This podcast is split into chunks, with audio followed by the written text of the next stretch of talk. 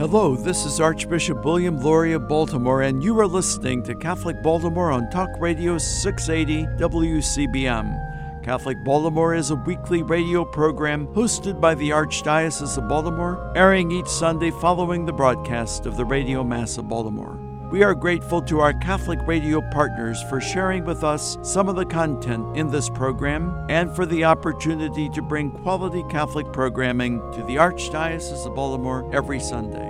Today on Catholic Baltimore, we will talk with two Vatican experts to get their take on Pope Francis's upcoming meeting with the heads of bishops' conferences from around the world that will take place at the Vatican February 21st through the 24th. We'll talk with Father Tom Rosica of Salt and Light TV in Canada and Cindy Wooden of Catholic News Service in Rome. This is Chris Gunty of the Catholic Review. With us today on Catholic Baltimore is Father Tom Rosica to talk about Pope Francis's upcoming meeting with bishops from around the world to discuss sexual abuse of minors by clergy and the Church's response to this scandal. Father Rosica is a priest of the Congregation of St. Basil and is the founding chief executive officer of Salt and Light TV, Canada's first Catholic TV network. He's a respected biblical scholar, lecturer, speaker, retreat preacher, and author. And with his fluency in several languages, he has assisted the Vatican Communications Office with media relations at major events such as Synods of Bishops and the papal transition after Pope Benedict resigned in 2013. Welcome to the show, Father Tom. Thanks very much, Chris. It's good to be with you. You'll be in Rome for that special meeting that Pope Francis has called for the presidents of bishops' conferences from around the world, February 21st to the 24th. What makes this meeting so unusual? It's an extremely important meeting. First of all, it's not often that the Pope calls together the heads of all episcopal conferences. There are, of course, synods or extraordinary synods or regional synods, but this is a meeting, a command performance, if you will, on a very specific burning issue in the Church which is the whole question of the pr- protection of minors. The reason why it's garnered so much interest is the events of the past months in particular have all been revolving around this tragic event, this, this series of events that taken place. This is not a meeting called uh, uh, Bishops of the World to discuss problems in the United States or in Chile or in other parts. This is to emphasize, to stress that the protection of minors and the abuse crisis has swept across the face of the earth. And one of the reasons why the Pope has called the leaders together is to make sure that the question of the protection of minors is now highest on the priorities of every bishops' conference in the world, so that creative and positive and forward looking and proactive measures may be taken, like the ones that your bishop, your archbishop, has taken in Baltimore and several other bishops in North America. What is the hope of this meeting? First of all, the hope is that the priority really has the highest level of priority for every bishops' conference of the world. I can only imagine that the question of transparency, of accountability, will also be raised at this meeting. What's very interesting is what I've been told that the presenters at the meetings will be experts in the area of the protection of minors, in the whole abuse crisis question, as well as listening to some of those who have, have been hurt, victims, survivors of the abuse crisis, and how they work through this, what the church did to assist and what the church did not do to assist them. Mm-hmm. That is my hope for the meeting. I will be on the inside in a communications team working to make sure that the message gets out. That's very helpful. Do you think this will help Pope Francis show the bishops in attendance and really people watching all around the world that the Catholic Church takes very seriously the sexual abuse of children and the, the protection of children moving forward. Absolutely. This is a very clear signal. It's a shout across the bow for those who say that the church or the pope has not done enough. This is the world church coming together to take affirmative action, to acknowledge the crisis, and to say this is what we're going to do as we go forward. This is not simply uh, digging up all of the stories of the past, which continue to come to us drip, drip every day, but it's saying this is what has happened. This is what we know has happened. These are some of the causes of this crisis, and this is how we must avoid this and eradicate it from the future. At the U.S. bishops' meeting in November, they heard from a number of people who were victims of clergy sexual abuse. And those testimonies, I think, were very powerful and very much convinced the bishops, if they didn't know already, that this was an urgent matter. Do you think the same thing is going to come with the similar kind of testimony in Rome? it can't help but it happen in that way. It's listening to live stories to victims, to people who have suffered and endured this tragedy. That will move people. I've listened to victims. I've accompanied victims. I've been with victims when they spoke to our bishops in Canada, and I realize the very powerful effect that that has. You can read about it all you want. You can read depositions and papers and testimonies, but when you encounter the man or the woman or the young person, that changes the story. In Baltimore, Archbishop William E. Lori requested that the local independent review board be the clearinghouse for any allegations of abuse or misconduct by the bishops in this archdiocese. And if the allegation is actually against the archbishop himself, it goes to the senior suffragan bishop in the in the metropolitan area. Can this be a model policy for other dioceses in the U.S., in Canada, around the world? It certainly is an ideal. It's something to be hoped for. Whether or not that can happen in different countries depends on the country, the culture, the status, and whatever. One thing is absolutely certain in this crisis that's emerged, especially as we faced it head on in North America, the presence of competent lay people must be on these review boards. The review boards cannot be internal, internally looking groups. It must be handled by lay people and led by lay people. There must be cooperation and collaboration, obviously, but competent lay people have to have a voice in all of this process. It's their church, it's our church together. Are there some parts of the world that are addressing this crisis well? Are there bishops' conferences, on the other hand, that don't yet acknowledge the impact of this abuse? I would say in several countries of the developing world, what many call the third world, there have been questions as we saw the obfuscation that took place in Chile, the corrupt involvement of church leaders, which shows that the idea really hasn't penetrated yet. I think one by one, as the crises happen, as the explosions take place, we will see action. And right now, this is a world crisis. This can no longer be relegated simply to Boston or the United States or wealthy countries. What will be your role at the meeting? Are you going to try to help journalists understand what happens in those daily sessions? Yes, I will be working with journalists and a small team with the prefect for the communications dicastery and others of languages French, Spanish, German, myself, as we've done at the previous synods of bishops, and then working closely with English. I'll be working with English Catholic media, English media, not Catholic media. Mm-hmm. Might be some Catholics there, but in the past 10 days, I've had much to do with uh, English speaking media from around the world and preparing them, encouraging them to read Father Lombardi's two very important articles in English in La Civiltà Cattolica and to read some key texts to help understand the scope of this meeting. So not only do are the bishops preparing for this meeting, but journalists, the media people who are going to be covering this, need to prepare for it so they understand the context, right? Absolutely, absolutely. So I'm, I'm encouraging people to uh, to be prepared. What's the best possible outcome from this meeting? that the abuse question is now the highest priority in every diocese in the world, in every local church, and every religious congregation where pastoral ministers are dealing with people, that we are deeply concerned and vigilant for the protection of minors and vulnerable people. And number two, that we put in place very serious mechanisms for accountability and transparency of church leaders so that what has happened, this moral catastrophe, will not be repeated. There are some people who say that we can't really get our expectations up too high for this meeting because it's only three days and it's only the you know it's the presidents of the Episcopal conferences from around the world, so it's it's not every bishop. What do you say to that? What can we expect from this? And is there enough that can be done in three days? A lot can be done in one day if it's done properly and the right people speak. It's not the length of days that determines the veracity of the message, but it's going to be the powerful, impacting statements and also the fact that the Pope is present for this, and the Pope will be speaking throughout the meeting.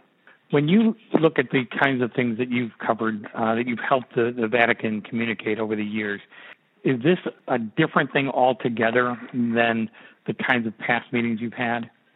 Throughout the papal transition period of those eight weeks, six years ago, we had to deal with many of these issues as they surfaced as the cardinals were preparing to come to Rome and were in Rome. This would be perhaps the most pointed clearly focused. This is a, a, summit just on the topic of the protection of minors, so it is unique. And so that helps to focus it in a way that hasn't been done before. That's correct. Certainly not on the international stage. No, we've had the, the Pope wrote a letter. Pope Benedict wrote to the church in Ireland.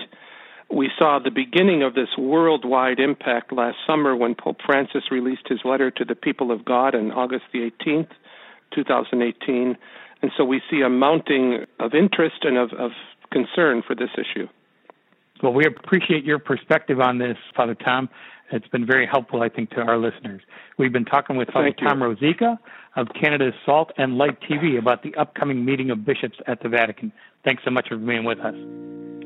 Thank you. Looking forward to talking to you again. Bye-bye. Thanks. This, this is Christopher Gunty of the Catholic Review, and you've been listening to Catholic Baltimore.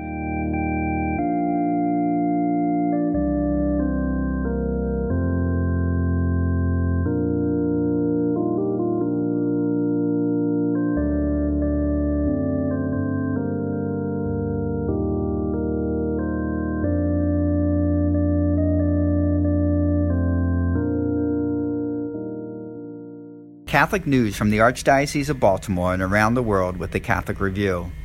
As two seminarians took turns carrying the Blessed Sacrament through a crowd of more than 1,000 young people at Mount St. Mary's University February 9th, tears streamed down the cheeks of some as they peered at the consecrated host held aloft in a monstrance.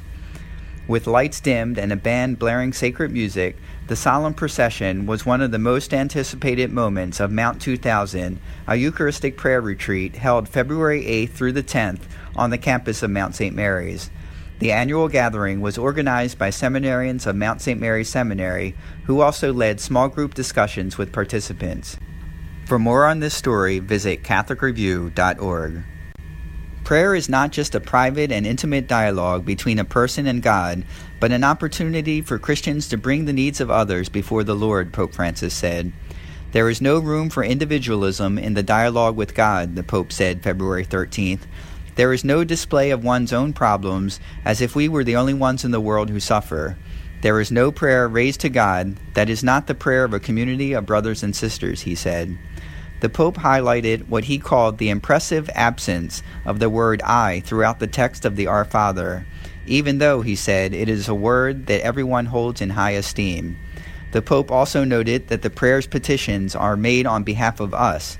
For example, give us this day our daily bread, forgive us our trespasses, lead us not into temptation, deliver us from evil. Christians, he added, must always include the difficulties, sufferings, and struggles of others in their prayers before God. If one isn't aware or doesn't take pity on those less fortunate, the Pope said, then one's heart is made of stone. For more on this story, visit CatholicReview.org. From the newsroom of the Catholic Review, I'm George Matysek. Do you want to know more about what's going on in the church and the world than you can get from your daily newspaper or local TV? Read the only publication in the Archdiocese of Baltimore that covers the church full time the Catholic Review. Pick up the print magazine monthly at your parish or have the Catholic Review delivered to your home every month. You can get fresh news every day online at CatholicReview.org. Subscribe to the Catholic Review e newsletter for twice a week updates. Just text CR Media to 84576. Find our app on Apple and Android, and follow the Catholic Review on Facebook, Twitter, Instagram, and Pinterest.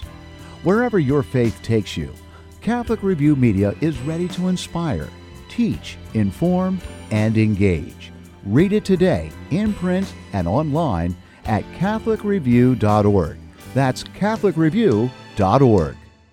For 143 years, New Cathedral Cemetery has served the needs of the Catholic community of Baltimore and Central Maryland. New Cathedral is the only cemetery owned by the Archdiocese of Baltimore and is the final resting place for many religious orders and famous citizens. 125 acres of rolling hills, trees, and beautiful monuments, the cemetery is an oasis of peace and tranquility and is located off Edmondson Avenue just outside of Catonsville. New Cathedral is dedicated to the task of tending to the mortal remains of our dearly departed and has many more years of available space. If you are in need of a burial site, vault, monument, or marker, or just a respectful location to place your cremated loved ones, our counselors will help you through this process and make sure the wishes of you and your loved loved ones are honored. Visit us online at newcathedralcemetery.org, like us on Facebook at New Cathedral Cemetery Bonnie Brae, or call 410 566 7770. You are listening to Catholic Baltimore on Talk Radio 680 WCBM. This is Chris Gunty of the Catholic Review. Joining us for this segment of Catholic Baltimore is Cindy Wooden, Rome Bureau Chief for Catholic News Service and we're talking about Pope Francis's upcoming meeting with bishops from around the world to discuss sexual abuse of minors by clergy and the Church's response. Cindy Wooden has worked at CNS's Rome Bureau since 1989 and has been bureau chief since 2015, so she has seen her fair share of papal trips and Vatican meetings. Her office is just a few steps from St. Peter's Square, and you've probably read her byline often in the Catholic Review. Welcome to the show, Cindy. Thank you.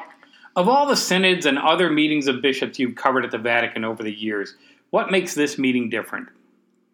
This meeting is different because it, it has been called to examine one very specific global problem, which is the sexual abuse of minors by clergy. It's only three and a half, four days, but it brings together bishops and religious from all over the world and Vatican officials to focus on that one problem. Will this meeting result in a worldwide policy about clergy sexual misconduct or bishop accountability? Can the same standards be applied in every country? the church already has some universal policies written in the Code of Canon Law in 1983, which defines crimes against persons, including crimes against minors, and which, in fact, requires bishops to be accountable and provides penalties, including dismissal, for acts of negligence in their government.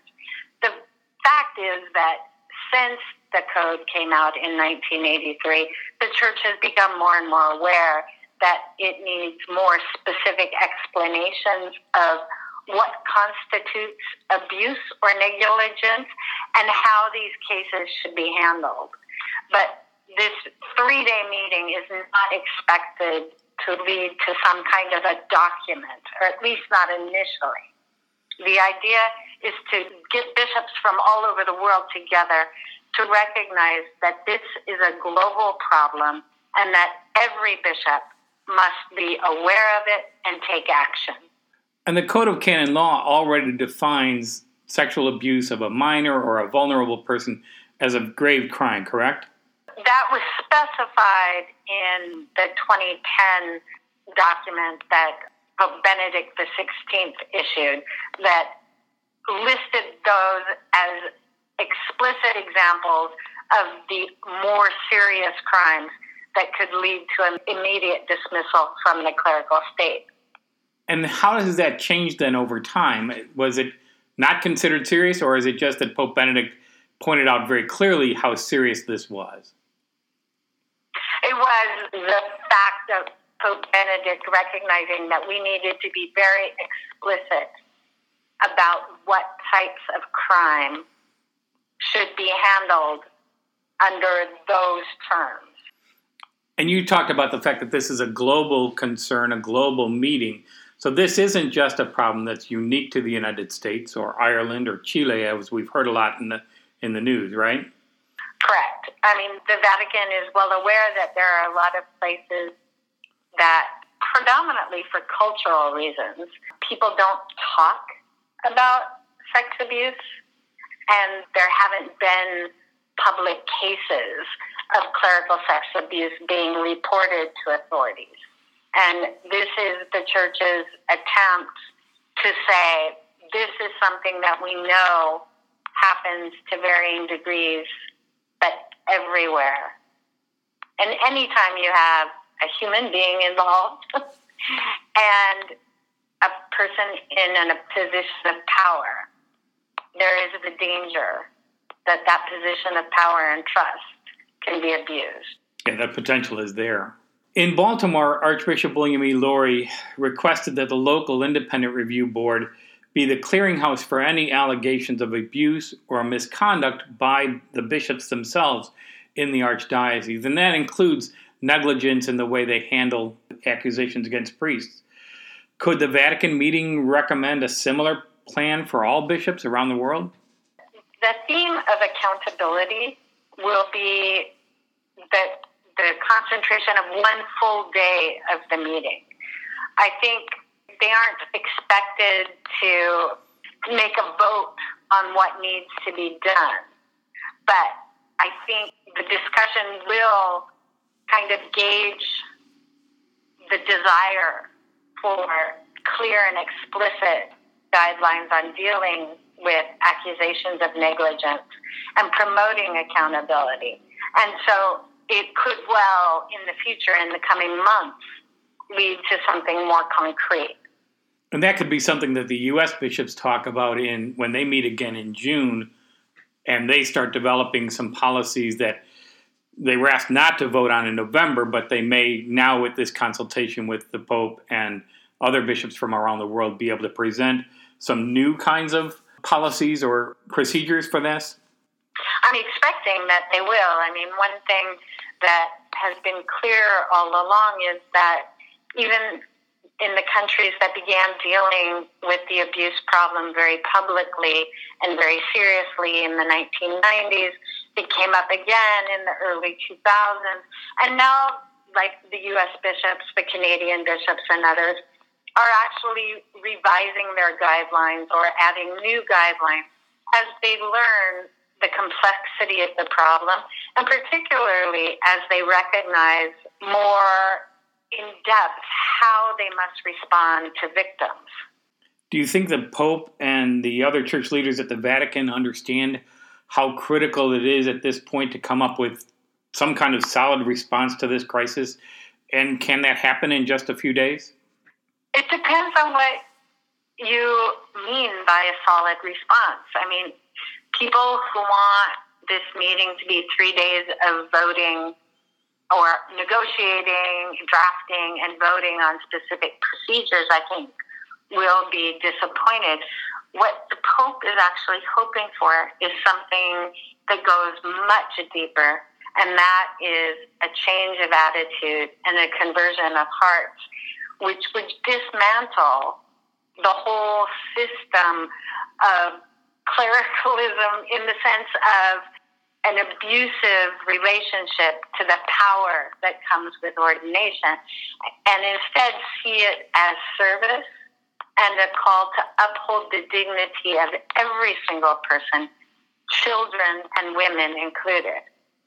And to live in accordance with the gospel. Obviously. Will there be victims of sexual abuse who will speak to the bishops at this meeting? There will be some, and there will be they will be playing a videotape with testimonies from victims from countries that aren't known particularly as places where there's a lot of sex abuse. But the point is, in December, the organizing committee asked every president of every bishops' conference to meet with a local survivor.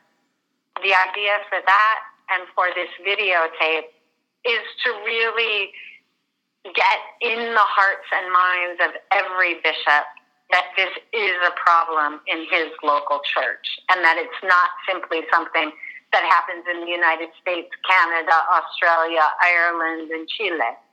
After this meeting, what happens next? What happens next is that the Vatican offices that are most involved in these issues, like the Congregation for the Doctrine of the Faith, for bishops, for clergy, for religious, along with the Pontifical Commission for Child Protection, will get together and discuss what came out of the meeting. They're already talking about setting up um, regional task forces that can go into local churches and help them develop and improve their guidelines. I would expect that bishops will go home and share the information that they gained in at the Vatican. They'll share that information with other bishops in their conference and begin to either draft or improve on their local norms and guidelines. That would be a helpful thing. Yes. Well, thank you very much. We've been talking with Cindy Wooden, Rome Bureau Chief for Catholic News Service, about the upcoming meeting of bishops at the Vatican. Thanks so much for being with us today, Cindy. You're welcome. Thank you. This is Christopher Gunty of the Catholic Review, and you've been listening to Catholic Baltimore.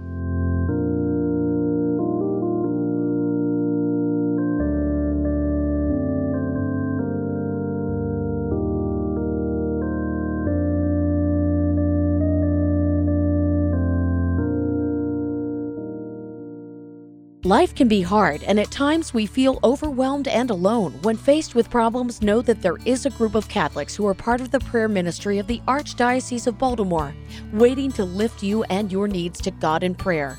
This ministry is comprised of men and women, young and old, religious and lay, from every ethnic and cultural background. They pray as individuals and in groups, in homes and meeting spaces throughout Baltimore. Like you, they are people who have suffered the same hurts, fears, pains, sickness, loss, and everyday burdens. Learn more about this ministry by visiting our website at www.archbalt.org. If you are in need of prayer, send your prayer request to prayers at archbalt.org or by phone to 410 547 5517. Would you like to volunteer to be a part of the ministry? Prayer ministers are always needed. Please call or email our coordinator who would be happy to speak with you. Thank you for joining us for this edition of Catholic Baltimore.